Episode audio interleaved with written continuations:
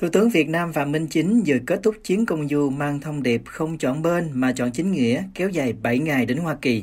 Giới quan sát cho rằng chuyến đi của phái đoàn chính tương đối thành công, dù chưa có dấu hiệu cho thấy Hà Nội quyết định tiến gần hơn đến Washington. Truyền thông Việt Nam loan tin rằng vào khoảng 23 giờ 30 phút đêm 17 tháng 5 về địa phương, chuyên cơ chở Thủ tướng Phạm Minh Chính và đoàn lãnh đạo cấp cao của Việt Nam rời Hoa Kỳ, kết thúc tốt đẹp chuyến thăm và làm việc tại Hoa Kỳ và Liên Hiệp Quốc. Đài Tiếng Nói Việt Nam VOV cho biết chuyến công tác 3 trong 1 của phái đoàn ông chính vừa dự hội nghị cấp cao đặc biệt ASEAN-Hoa Kỳ, vừa thăm và làm việc với Hoa Kỳ và Liên Hợp Quốc với hơn 60 hoạt động, bao gồm song phương kết hợp đa phương. Ngoài ra, lãnh đạo các bộ ngành cũng tháp tùng hơn 40 cuộc gặp và làm việc tọa đàm với các đối tác Hoa Kỳ và quốc tế về nhiều lĩnh vực.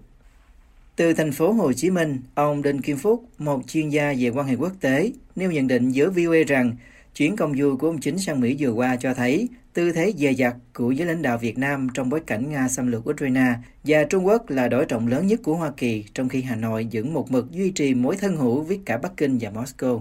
Nhà nghiên cứu sử học Đinh Kim Phúc nói. Cái phái đoàn Việt Nam đến Mỹ đó trong một cái tư thế là hết sức là dè dặt giữa cái mối quan hệ ờ, Việt Mỹ, Việt Nga và Việt Trung Quốc. À, chính vì vậy mà chúng ta thấy rằng Thủ tướng Phạm Minh Chính đã phát biểu là Việt Nam không chọn bên mà chọn chính nghĩa. Còn chính nghĩa ở đâu thì do Việt Nam chọn. Ít nhất trong hai lần phát biểu khác nhau, cả khi bắt đầu và trước khi kết thúc chuyến công du Hoa Kỳ tại Trung tâm Nghiên cứu Chiến lược Quốc tế CSAS ở Washington và tại thành phố San Francisco, thông điệp Việt Nam không chọn bên mà chọn chính nghĩa trong các cuộc cạnh tranh chiến lược giữa các cường quốc thế giới được nhà lãnh đạo Việt Nam chuyển đến công chúng. Phát biểu trước một nhóm người Việt tại San Francisco hôm 17 tháng 5, ông Chính nói, trong một thế giới đầy biến động, cạnh tranh chiến lược và nhiều sự lựa chọn, Việt Nam không chọn bên mà chọn chính nghĩa, sự công bằng, công lý và lẽ phải trên cơ sở các nguyên tắc của luật pháp quốc tế. Trang Việt Nam Plus dẫn lời ông Chính nói, có thể nói thế giới về tổng thể là hòa bình, về cục bộ vẫn có chiến tranh, về tổng thể là hòa hoãn, về cục bộ vẫn có căng thẳng, về tổng thể là ổn định, về cục bộ vẫn có xung đột. Những vấn đề toàn cầu đòi hỏi cách tiếp cận toàn cầu, hợp tác quốc tế, đề cao chủ nghĩa đa phương. Truyền thông Việt Nam loan tin rằng thông điệp này của ông Chính được chính giới và học giả ngoại giao đoàn đánh giá rất cao. Đài VTC dẫn lời cựu đại sứ Việt Nam tại Hoa Kỳ Phạm Văn Vinh nói rằng chuyến thăm lần này đạt kết quả 3 trong 1, tăng cường quan hệ song phương Việt-Mỹ, đa phương ASEAN-Mỹ, làm việc với Liên Hiệp Quốc và kết nối với thế giới.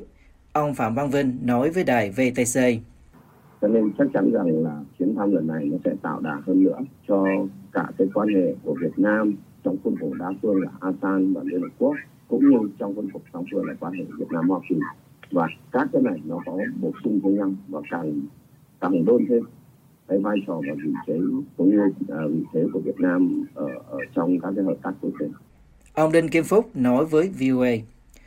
À, cái chuyến đi của phái đoàn Việt Nam của ASEAN đến Mỹ à, Ờ, là tương đối là thành công vì đã có một cái tiếng nói thống nhất chưa có những cái à, cái trục trặc trong nội bộ của khối ASEAN à, ờ, trong vấn đề quan hệ với Mỹ. Cũng chưa thấy có những cái kiến nghị mà đi ngược lại cái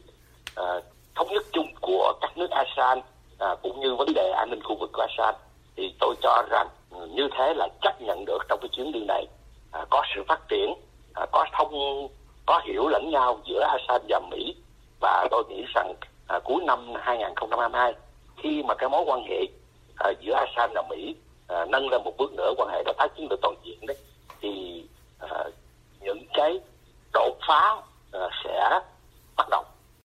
Được hỏi liệu có triển vọng gì cho tương lai của mối quan hệ Mỹ-Việt sau chuyến công du của ông Chính, ông Đinh Kim Phúc nói. Chưa thấy một cái dấu hiệu nào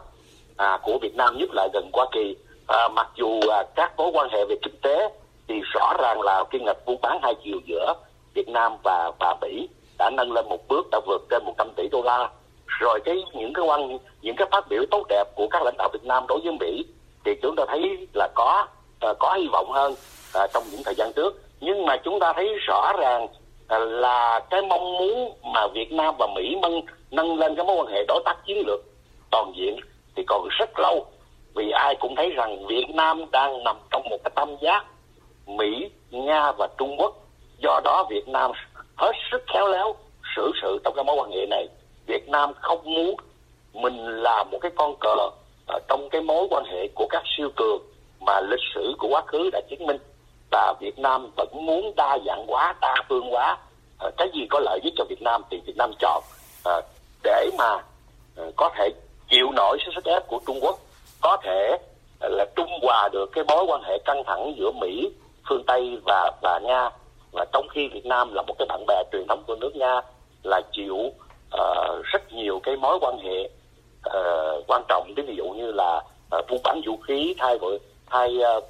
đổi cái thiết bị uh, phòng thủ quốc phòng rồi trong vấn đề dầu khí vân vân. Sau hội nghị thượng đỉnh ASEAN từ ngày 12 đến 13 tháng 5 tại thủ đô Washington, Thủ tướng Phạm Minh Chính tiếp tục gặp phải cuộc biểu tình của cộng đồng người Việt tại Hoa Kỳ khi dừng chân tại thành phố San Francisco, miền Bắc California, để tham gia cuộc thảo luận ở Hội châu Á sáng ngày 17 tháng 5. Những người biểu tình gốc Việt kêu gọi chính quyền Việt Nam cải thiện dân chủ, tôn trọng quyền tự do phát biểu, tôn trọng nhân quyền, cũng như quyền tự do tôn giáo. Đại sứ quán Hoa Kỳ mới cho biết rằng Trung tâm Hợp tác Việt Nam-Hoa Kỳ đặt tại Học viện Ngoại giao Việt Nam sẽ mở cửa đón công chúng vào ngày 24 tháng 5 tới. Trong thông báo hôm 17 tháng 5, Đại sứ quán Mỹ cho biết trung tâm sẽ cung cấp không gian cũng như những tài liệu học tập hàng đầu cho các sinh viên, giảng viên, nghiên cứu sinh và công chúng tới đây để kết nối tương tác trong một môi trường học tập hiện đại và sáng tạo. Trung tâm cũng sẽ thường xuyên tổ chức các hoạt động miễn phí như các lớp học tiếng Anh, đào tạo kỹ năng mềm, các lớp thảo luận nhóm, các câu lạc bộ, các chương trình tương tác trực tuyến, các bài giảng và thuyết trình về văn hóa, giáo dục môi trường và nhiều chủ đề khác, Đại sứ quán Mỹ cho biết. Theo Học viện Ngoại giao Việt Nam, hai bên hồi cuối tháng 3 đã ký biên bản ghi nhớ về việc thành lập trung tâm với mong muốn mở rộng quan hệ đối tác và hợp tác hướng tới các mục tiêu chung là thúc đẩy giáo dục, văn hóa, đào tạo, tăng cường hiểu biết lẫn nhau và hỗ trợ phát triển kinh tế. Học viện này cho biết thêm rằng trung tâm sẽ là nơi diễn ra các hoạt động đa dạng như các chương trình tương tác trực tuyến, các buổi diễn thuyết của diễn giả đến từ Hoa Kỳ, chương trình thuyết giảng, giảng dạy về Hoa Kỳ học, tiếng Anh, văn hóa nhằm tăng cường sự hiểu biết và gắn kết lẫn nhau giữa Việt Nam và Hoa Kỳ. Thông báo về Trung tâm Hợp tác Việt Nam và Hoa Kỳ được đưa ra trong khi Thủ tướng Việt Nam Phạm Minh Chính có chuyến thăm Mỹ để dự hội nghị thượng đỉnh ASEAN-Hoa Kỳ. Trong cuộc gặp với ông Chính ở thủ đô Washington, D.C. hôm 13 tháng 5, Ngoại trưởng Hoa Kỳ Antony Blinken nói rằng Hoa Kỳ thực sự ủng hộ một Việt Nam vững mạnh, độc lập và thịnh vượng.